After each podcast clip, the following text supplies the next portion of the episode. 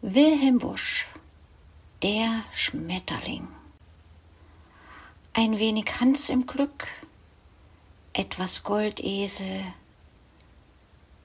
Hexenzauber und Teufelsbrand, eine Prise Münchhausen.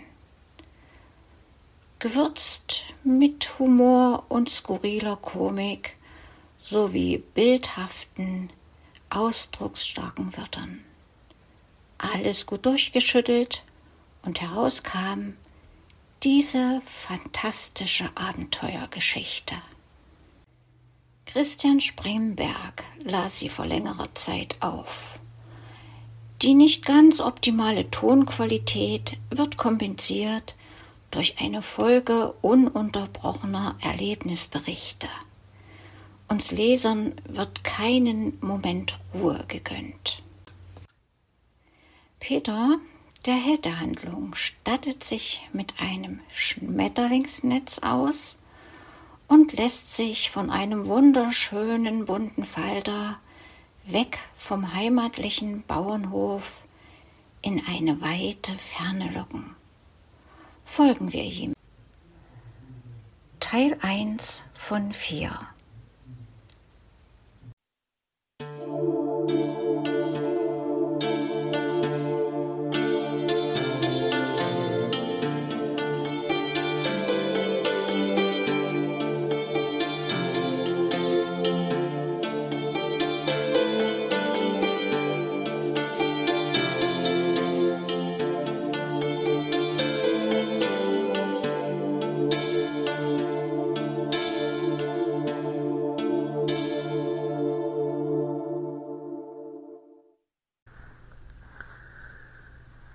Kinder in ihrer Einfalt fragen immer und immer. Warum? Der Verständige tut das nicht mehr, denn jedes Warum, das weiß er längst, ist nur der Zipfel eines Fadens, der in den dicken Knäuel der Unendlichkeit ausläuft, mit dem keiner recht fertig wird, er mag wickeln und haspeln, so viel er nur will. Vor Jahren freilich, als ich eben den kleinen Ausflug machte, von dem weiter unten berichtet wird, da dachte ich auch noch oft darüber nach, warum grad mir, einem so netten und vorzüglichen Menschen, das alles passieren musste. Jetzt sitze ich da in sanfter Gelassenheit und flöte still vor mich hin, indem ich kurzweg annehme, was im Kongress aller Dinge beschlossen ist, das wird ja wohl auch zweckgemäß und heilsam sein. Mein Name ist Peter. Ich bin geboren anno dazumal, als man die Fräuleins Mamsellchen nannte und die Gänse noch Adelheid hießen, auf einem einsamen Bauerngehöft gleich links von der Welt und dann rechts um die Ecke, nicht weit von der guten Stadt Geckel. Beck, wo sie alles am besten wissen. Daselbst in der Nähe liegt auch der unergründliche Grummelsee, in dem bekanntlich der Muddebutz, der Langgeschwänzte, sein tückisches Wesen treibt. Frau Padecke, die alte, zuverlässige Botenfrau, hat ihn selbst mal gesehen, wie er den Kopf aus dem Wasser steckte. Und scharf und listig hat er sie angeschaut mit der überlegenen Ruhe und Kaltblütigkeit eines vieltausendjährigen Satans. Meine Mutter starb früh. Der Vater und der brave Knecht Gottlieb bestellten fleißig die Felder. Mein hübsches Bäschen Katharine führte die häusliche Wirtschaft. Da ich meinerseits, obwohl ich ein stämmiger Schlingel geworden, weder zum Pflügen noch zum Häckerlingschneiden die mindeste Neigung zeigte, schickte mich mein Vater in die Stadt zu Herrn Damisch, dem gelehrten Magister, der mich jedoch bereits nach ein paar Jahren als nicht zweckentsprechend bestens dankend zurückgab. Hierauf, nachdem ich Märchen verbummelt hatte, kam ich zu dem hochberühmten Schneidermeister Knippip in die Lehre nebst Kost und Logis. Auch ein vornehmes Metier, meinte der Vater. So ein Schneider kann sein Brot im Trocknen verdienen, wie der feinste Schulmeister, ob's regnet oder schneit. Schon nach neun Monaten spülten mich die dünnen Wassersuppen der dicken Frau Meisterin wieder der Heimat zu. Ich hatte mich fein gemacht. Strohhut, himmelblauer Schniepel, stramme gelbe Nankinghose, rotbaumwollenes Sacktuch. Aber diesmal war der Vater wirklich ärgerlich. Er griff zum Ochsenziemer, und er hätte sein böswilliges Vorhaben auch sicherlich ausgeführt, wenn ihn der brave Gottlieb und das gute Katrinchen, er vorne, sie hinten, nicht entschieden gehemmt hätten. Den Winter blieb ich zu Haus. Ohne grad viel aufs Essen zu geben, stand ich doch gern hinter dem hübschen Bäschen in der Küche herum. Mitunter nahm ich ihr eine Stecknadel weg und stach sie mir kaltblütig durchs Ohr. Auch tanzte ich zuweilen waghalsig auf dem gefährlichen Brunnenrande, und wenn das Katrinchen zusah und es grauste ihr tüchtig, das war mir grad recht. Dann wieder konnte ich dastehen in tiefster Versimpelung wie ein alter Reiher im Karpfenteich. Ein besonders hoher Genuss war mir's aber, so des Abends auf der Bank hinter dem Ofen zu liegen und zuzusehen, wie das Katrinchen Bohnen aushülste und der Gottlieb Körbe flocht. Bei dem Anblick dieser kleinen, krausen, krispeligen Tätigkeit überkam mich immer so ein leises, feines, behagliches Gruseln. Oben in den Haarspitzen fing's an, kribbelte den Rücken hinunter und verbreitete sich über die ganze Haut, während meine Seele gar sanft aus den Augen hinauszog, um ganz bei der Sache zu sein, und mein Körper dalag wie ein seliger Klotz. Eines Abends stieg ich auch mal heimlich in den Lindenbaum, weil ich gern mal sehen wollte, wie das Katrinchen zu Bette ging. Sie betete grad ihren Rosenkranz. Als sie aber anfing, sich auszuziehen und die Geschichte bedenklich wurde, macht ich Ahem und pfft war die Lampe aus. Am anderen Nachmittag wurde an einer grünen Gardine genäht. Mein Stübchen lag oben im Giebel. In einem dicken Legendenbuche las ich bis spät in die Nacht hinein. Wenn dann der Wind sauste und der Schnee ans Fenster klisperte, fühlte ich mich so recht für mich als ein behaglicher Herr. Die Hexen hatten ihren Strich da vorbei. Sie zügelten zuweilen ihre Besen und lugten durch die Scheiben, meist alte Hutzelgesichter, als wären sie gedörrt worden am höllischen Feuer. Mal aber war's eine junge, hübsche, Sie hatte eine Schnur von Goldmünzen ins Haar geflochten. Sie blinzelte und lachte. Ihre weißen Zähne blitzten, wie ihr das Licht ins Gesicht schien, gegen den dunklen Hintergrund. Als der Sommer kam, als die Welt eng wurde von Laub und Blüten, machte ich mir ein Netz und jagte nach Schmetterlingen. So herumzustreifen in leichtsinniger Freiheit oder mich niederzulegen zu beliebiger Ruhe, das war mein Fach. Und hupfen wie der rührigste Heuschreck, das konnte ich auch. Eines Sonntags morgens, während die andern zur Messe waren, machte ich mich hübsch und ging aus der Hintertür, das Netz in der Hand, den Frack voller Pflaumen. Hell schien die Sonne. Vom Garten ins Feld, vom Feld in die Wiesen, dämelt ich glücklich dahin. Schmetterlinge flogen in Menge. Von Zeit zu Zeit erhaschte ich einen, besah ihn und ließ ihn fliegen, denn von der gewöhnlichen Sorte hatte ich längst alle Kasten voll. Aber jetzt, in der Ferne, flog einer auf, den kannte ich noch nicht. Ich los, hinter ihm her, über Hecken und Zäune, wohl zwei, drei Stunden lang in einer Tour, bis mir's schließlich zu dumm wurde. Unwillig warf ich mich ins Gras. Oben in der Luft schwebte ein Habicht. Vertieft in seine sanften Bogenzüge war ich bald eingedämmert. Als ich erwachte, wollte die Sonne schon untergehen, und da es die höchste Zeit war, nach Hause zu eilen, kletterte ich auf einen Baum am Rande des Waldes, um zu sehen, wo ich denn eigentlich wäre. Nichts als unbekannte Gegend in der Weite und Breite. Erst verdutzt, dann heiter und gleichgültig ergab ich mich in mein Schicksal. Ich stieg herab, suchte einen gemütlichen Platz, setzte mich und fing an, Pflaumen zu essen. Plötzlich, mir stockte der Atem vor freudigem Schreck, kam er angeflattert, der reizende Schmetterling, geschmückt mit den schönsten Farben der Welt, und ließ sich frech auf der Spitze meines Fußes nieder. Leise hob ich das Netz. Ich zielte bedachtsam. Witsch, dort flog er hin. Aber gut gezielt war's doch, denn mit dem eisernen Netzbügel hatte ich richtig die kleine Zehe gestreift, genau da, wo sie am allerempfindsamsten war. Ich sprang auf, tanzte auf einem Bein und pfiff dazu. Äh, lachte wer hinter mir. Aufs Auge getroffen. Ein hübscher, blasser Bursch, gekleidet wie ein Jägersmann, saß unter einer Buche. Ich bin der Peter, sag ich und setze mich zu ihm. Und ich der Nazi, sagt er. Um seinen linken Arm ringelt sich eine silberglänzende Schlange, die auf dem Kopf ein goldenes Krönchen hatte, und auf seinen Knien hielt er ein Vogelnest mit kleinen blaugrünen Eiern darin. Ein verdächtiges Vieh, sagte ich misstrauisch. Es beißt wohl auch. Mich nie. Geld Sindili, sprach er, indem er ihr ein Ei hinhielt. Ich trug auf der bloßen Brust ein Medaillon, eine Goldmünze, das Geschenk eines Paten. Die Schlange machte sich lang danach. Sie wittert das Gold, sagte der Jäger. Teufel, duck dich, rief ich und gab ihr mit dem Stiel meines Netzes einen kurzen Hieb unter die Nase. Zornig, zischend fuhr sie zurück, wickelte sich los und schlüpfte raschelnd ins Gebüsch. Der Jäger, nachdem er mir vorher noch schnell einen Stoß auf den Magen versetzt hatte, dass ich die Beine aufkehrte, lief hinter ihr her. Allmählich wurde es im Walde pechteer-tonnendunkel.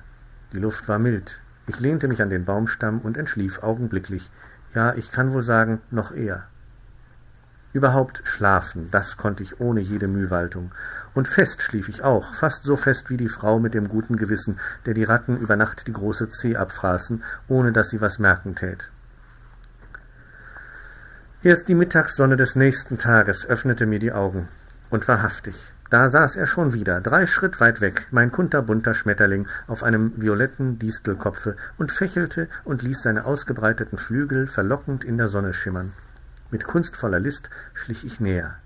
Vergebens. Genau eine Sekunde vorher, ehe ich ihn erreichen konnte, flog er ab wie der Blitz, und dann noch einmal und noch einmal, und dann, fiwitz, mit einem eleganten Zickzack-Schwunge weg war über eine haushohe Dornenhecke. Zu dumm, dachte ich laut, denn ich war sehr erhitzt. So ein klein winziges Luder will sich nicht kriegen lassen, ist extra zum Wohle des Menschen geschaffen und verwendet doch seine schönen Talente nur für die eigenen selbstsüchtigen Zwecke. Es ist empörend. Im Eifer der Verfolgung hatte ich den einen Stiefel im Sumpf stecken lassen, und zwar tief, so dass ich erst eine Zeit lang tasten und grabbeln musste in der schwarzen Suppe, ehe ich ihn wiederfand.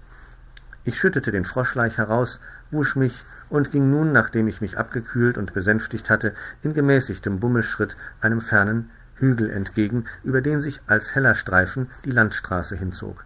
Hier hoffte ich ortskundige Leute zu treffen, die mir sagen konnten, wie ich nach Hause käme. Auf einem Meilensteine saß ein älterer Mann, der eine ungewöhnlich breitschirmige Mütze trug. Zwischen seinen Knien hielt er einen grauhaarigen Hund. Guter Vater, sprach ich ihn an, ich möchte gern nach der Stadt Deckelbeck. Genehmigt, gab er zur Antwort. Könnt ihr mir vielleicht zeigen, wo der Weg dahin geht? Nee, ich bin rundherum blind. Schon lange? fragte ich teilnahmsvoll. Fast neunundfünfzig Jahre. Nächsten Donnerstag ist mein dreiundfünfzigster Geburtstag. Was? Schon sechs Jahre vor eurer Geburt? Sogar sieben, richtig gerechnet. Ich wollte schon damals gern in die Welt hinein, tappte im Dunkeln nach der Tür, fiel mit dem Gesicht auf die Hörner des Stiefelknechts, und das Unglück war geschehen. Dann lasst euch raten, Alter, sagte ich, und schielt nicht zu viel nach hübschen Mädchen, denn das hat schon manchen Jüngling zu Fall gebracht. Fass! schrie der Blinde und ließ den Hund los. Ich aber nahm die Frackschöße unter den Arm, steckte mein Schmetterlingsnetz nach hinten zwischen den Beinen durch, wedelte damit und ging so in gebückter Stellung meines Weges weiter. Eine Erscheinung, die dem Köter so neu und unheimlich vorkam, dass er mit eingeklemmtem Schweife sofort wieder umkehrte. Vor mir her schritt ein Bauer, der weder rechts noch links schaute, und da er einen ernsten, nachdenklichen und vertrauenerweckenden Eindruck machte, beschloss ich, an ihn meine Frage zu richten. He, rief ich. Er gab nicht Acht darauf. He, rief ich lauter. Er ließ sich nicht stören in seinen Betrachtungen. Jetzt, als ich dicht hinter ihm war, klappte ich ihm mein Netz über den Kopf. Oh, wie erschrak er da. Ich hörte dich, wie ihm das Herz in die Kniekehle fiel. Könnt ihr mir nicht sagen, guter Freund, wo Geckelbeck liegt? fragte ich und hob das Netz. Er hatte sich umgedreht. Er kniff die Augen zu, riss den Mund auf, so dass seine dicke, belegte Zunge zum Vorschein kam, steckte die Daumen in die Ohren, spreizte die Finger aus und schüttelte traurig mit dem Kopfe. Döskop, rief ich in meiner ersten Enttäuschung, sah aber dabei ungemein freundlich aus. Der Taubstumme, der dies wohl für einen verbindlichen Abschiedsgruß hielt, zog ergebenst seine Zipfelkappe, obgleich er eine bedeutende Glatze hatte. Der Abend kam. Auf einem Acker rupft ich mir ein halb Dutzend Rüben aus, und da ein starker Tau den Boden benetzte, stieg ich in eine Tanne, band mich fest mit den Frackschößen und machte mich sodann über die saftigen Feldfrüchte her, dass es knurschte und knatschte. Von der letzten, bei der ich entschlummert war, hing mir die Hälfte nebst dem Krautbüschel noch lang aus dem Munde heraus, als ich am andern Nachmittag wieder erwachte. Schnell stieg ich herab, erfrischte mich in einer Quelle und kehrte auf die Landstraße zurück. Ich befand mich in der heitersten Laune. Ich wusste es, eine innere Stimme sagte es mir, dir wird heut noch besonders was Gutes passieren. In diesen angenehmen Vorahnungen störten mich die Klagelaute eines Bettlers, der, den Hut in der Hand, auf mich zukam. Junger Herr, bat er, schenkt mir doch was. Ich habe sieben Frauen, ach nee, sieben Kinder und eine Frau, und meine Eltern sind tot, und meine Großeltern sind tot, und meine Onkels und Tanten sind tot, und ich habe niemanden in dieser weiten, harten, grausamen Welt, an den ich mich wenden könnte, als grad euch, schöner Herr. Bei diesen Worten erwärmte sich meine angeborene Großartigkeit. Ich hatte siebzehn einzelne Kreuzer im Sack, Mit dem Gefühl einer behaglichen Erhabenheit warf ich zehn davon in Filzhut des Bettlers. Kaum war dies geschehen, so nahm er einen Kreuzer wieder heraus und legte ihn mir vor die Füße. Hier, mein Bester, sprach er, schenke ich euch den zehnten Teil meines Vermögens. Seid dankbar und vergesst den edlen Geber nicht, der sich bescheiden zurückzieht. Nach kurzer Erstarrung lief ich hinter dem Kerl her, um ihm einen Tritt auf die Wind- und Wetterseite zu geben. Aber er hatte die Tasche voller Steine. Er traf so geschickt damit, dass mir, trotzdem ich das Netz vorhielt, schon beim zweiten Wurf ein ganz gesunder Vorderzahn direkt durch den Hals in die Luftröhre flog, worauf ich wohl eine Stunde lang husten musste, ehe ich ihn wieder herauskriegte. Ich pflückte mir Felderbsen in mein Netz, ließ die grünen, angenehm kühlen Pillen durch die entzündete Gurgel rollen und füllte mir so zugleich den begehrlichen Leib mit jungem Gemüse. Dann zog ich mich in ein Gehölz zurück und legte mich, das Gesicht nach oben, schlichtweg zur Ruhe nieder. Den folgenden Tag hätte ich sicher verschnarcht, wäre mir nicht gegen Mittag ein Maikäfer in den weit geöffneten Mund gefallen. In dem Augenblick, als er sich anschickte, in die Tiefe meines Wesens hinunterzukrabbeln, erwachte ich. Der Wind schüttelte die Wipfel. Übrigens knurrte mein Magen wegen fader Beköstigung, und so machte ich mich denn auf und ruhte nicht eher, bis ich in ein Wirtshaus gelangte, wo ich mir eben für meine letzten Kreuzer etwas Derbes bestellen wollte, als ein wohlgemästeter Bauer, der sehr lustig aussah, in die Stube trat und sich zu mir an den Tisch setzte. Euch ist wohl, sag ich. Mit Recht, sagt er. Hab den Schimmel verkauft auf dem Markt. Bravs Tier vermutlich. Das grad nicht. Alle Woche mal, oder wenn's ihm grad einfällt, haut er die Sterne vom Himmel herunter und den Kalk aus der Wand. Da habt ihr den Käufer jedenfalls gewarnt. Was? entgegnete der Bauer und wurde ganz traurig und niedergeschlagen. Gott erhalte jedem ehrlichen Christenmenschen seinen gesunden Verstand. Sehe ich wirklich so dumm aus? Hört mal, sag ich.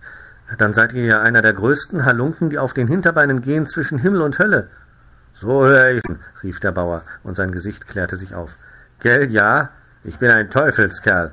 He, Wirt, Gebt diesem netten Herrn ein belegtes Butterbrot und ein Glas Bier auf meine Rechnung. Während ich aß, fiel es mir auf, dass der Mann beständig durchs Fenster schielte. Plötzlich schien ihm etwas einzufallen. Er zahlte und sagte, er müsste notwendig mal eben hinaus, aber käme gleich wieder.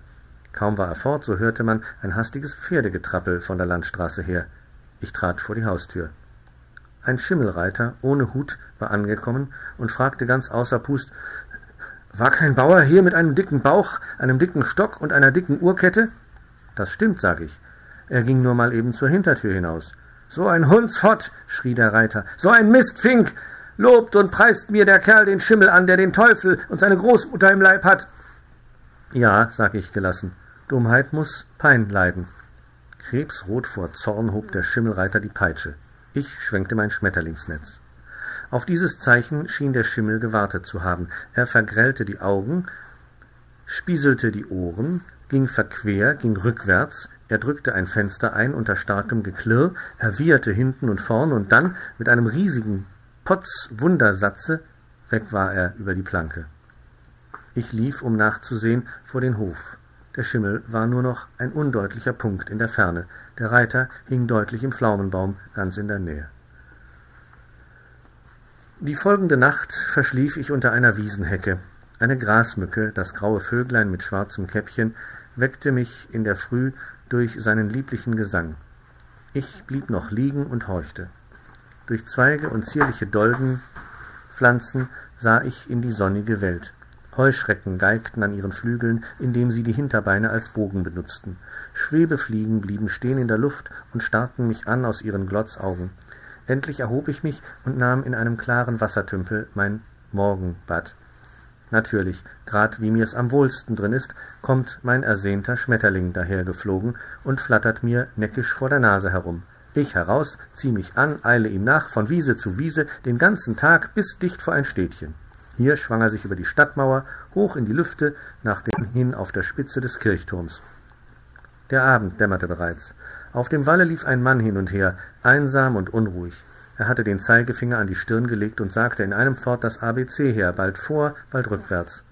Ehe ich ihm ausweichen konnte, stieß er mir mit dem Kopf vor die Brust. Nun riß er die Augen weit auf und schrie mich an. Ha! Wie heißt er? Ich heiße Peter, sage ich. Nein, er! Er, mit dem ich vor zehn Jahren im Monat Mai drei Wochen lang herumgewandert bin an der polnischen Grenze. Gewiss ein Herzensfreund. Nein, gar nicht. Oder er ist euch was schuldig. Keinen Heller.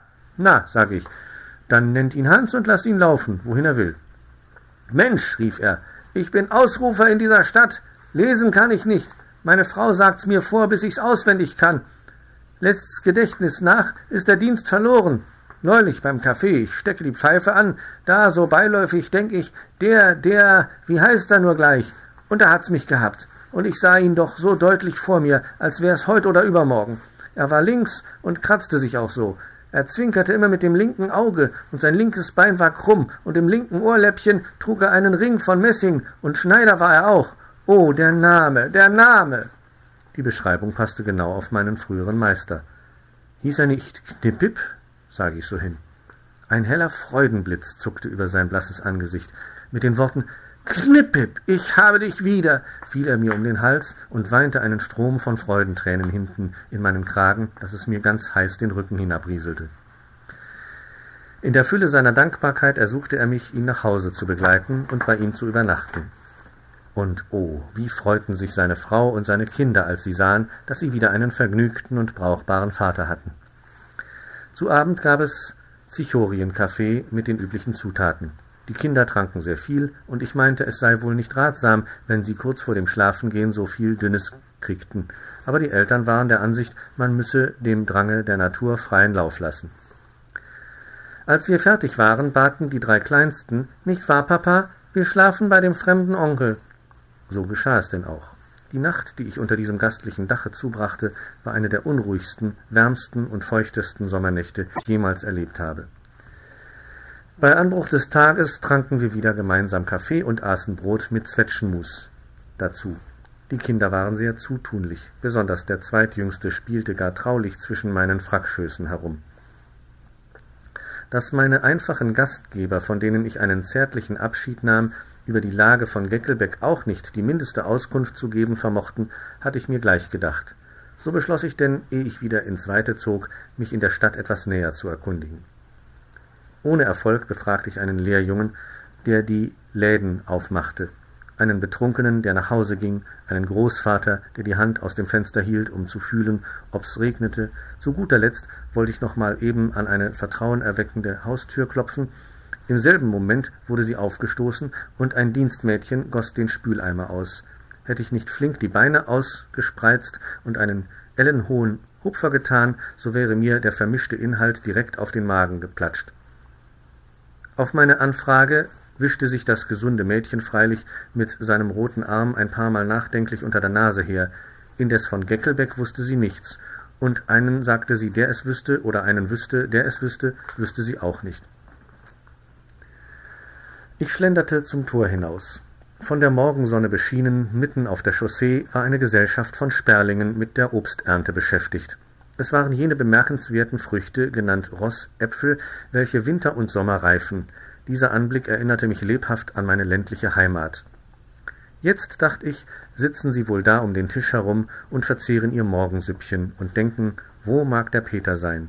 Und der Vater wischt sich schweigend den Mund ab mit dem Rockschlappen und der Gottlieb geht hin und mistet den Pferdestall, und mein gutes Katrinchen füttert die Hühner, und das Schwarze mit der Holle frisst ihr das Brot aus der Hand, aber das Gelbe ohne Schwanz will nicht mitfressen, sondern steht traurig und aufgeplustert abseits auf einem Bein, denn es hat noch immer den Pips.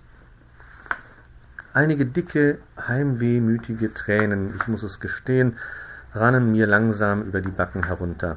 Ich zog das Taschentuch und rieb mir gründlich mein Angesicht. Es wurde mir so sonderbar schwarz vor den Augen, und jetzt merkte ich, was los war. Das kleine, liebevolle Söhnchen meines vergeßlichen Gastfreundes hatte dem fremden Onkel, ehe er Abschied nahm, noch heimlich in sein rotes, baumwollenes Sacktuch einen tüchtigen Klecks Zwetschgenmus eingewickelt und mit auf die Reise gegeben. Ich sah mich nach Wasser um. Ei sieh, am Stamm eines Kastanienbaumes saß mein neckischer Schmetterling. Sitzt du nur da, murmelte ich verächtlich aus dem linken Mundwinkel. Ich will dich nicht, und ich möchte dich nicht, und wenn du die Prinzessin Triliria selber wärst und brächtest bare fünfhundert Gulden mit in die Aussteuer und keine Schwiegermutter.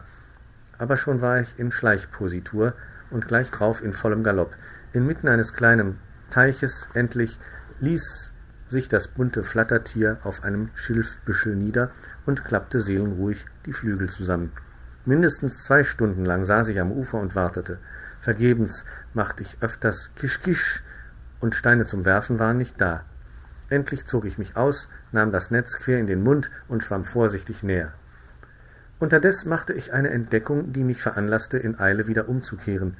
Es war ein Blutegelteich. Bereits waren meine Beine und sonstigen Körperteile gespickt mit begierigen Säuglingen, und wohl mir, dass eine Grube voll Streusand in der Nähe lag, worin ich mich wälzen konnte. Als die Viecher den Sand zwischen die Zähne kriegten, was ja niemand gern hat, ließen sie sofort locker und purzelten rücküber in den Staub, welcher sie dermaßen austrocknete, dass sie bald zehnmal dünner waren als vorher und tot obendrein. Währenddem saß mein Schmetterling auf seinem Schilfstengel, als wollt er daselbst in aller Ruhe den Rest des Tages verleben, mit voller Pension. Schnell zog ich mich an und eilte in den Wald, um mir einen dürren, handlichen Ast zu holen, einer lag da, der war ganz morsch, ein zweiter lag da, der war mir zu zackicht. Ein dritter saß noch am Baume fest. Ich, ich hätte übrigens gar nicht so stark dran zu reißen brauchen, denn schon beim ersten Ruck gab er nach, so dass ich mit unerwarteter Geschwindigkeit auf den zweiten Zackichten zu sitzen kam, der glücklicherweise ebenso morsch war wie der erste.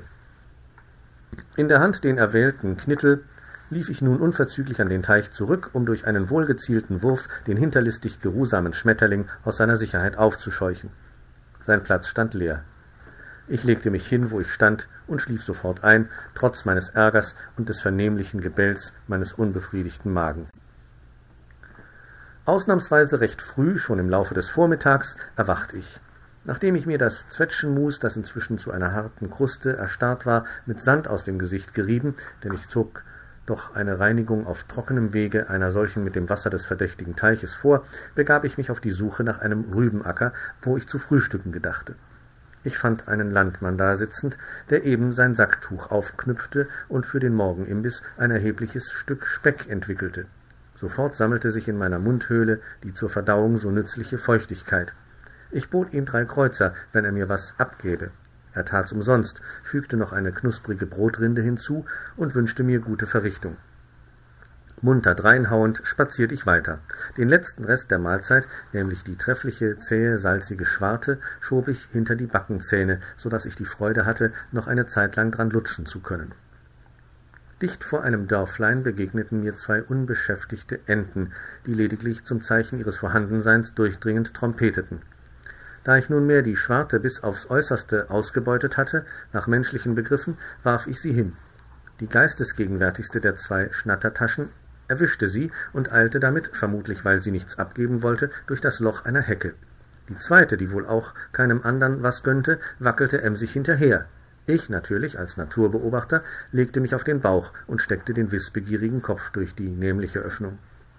Mir gegenüber an einer gemütlichen Pfütze sah ich zwei Häuschen stehen, und jedes Häuschen hatte ein Fenster, und hinter jedem Fenster lauerte ein Bub, ein roter und ein schwarzhaariger, und vor jedem Häuschen erhob sich ein beträchtlicher Düngerhaufen, und auf jedem Düngerhaufen stand ein Gockel, ein dicker und ein dünner, inmitten seiner Hühner, die eben ihre Scharrtätigkeit unterbrachen, um gespannt zuzusehen, was die zwei Enten da machten. Vergebens bemühte sich die erste, durch Druck und Schluck die Schwarte hinter die Binde zu kriegen. Sie war grad so um ein Achtelzöllchen zu breit. Hiernach durfte die zweite, die mit neidischer Ungeduld dies Ergebnis erwartet hatte, ans Schwerk gehen. Schlau wie sie war, tauchte sie das widerspenstige Ding zuerst in die Pfütze, um's glitschig zu machen, und dann streckte sie den Schnabel kerzengrad in die Höhe und ruckte und zuckte. Aber es ging halt nicht und dann kehrten die beiden Enten kurz um und rüttelten verächtlich mit den Schwänzen, als sei ihnen an der ganzen Sache überhaupt nie was gelegen gewesen.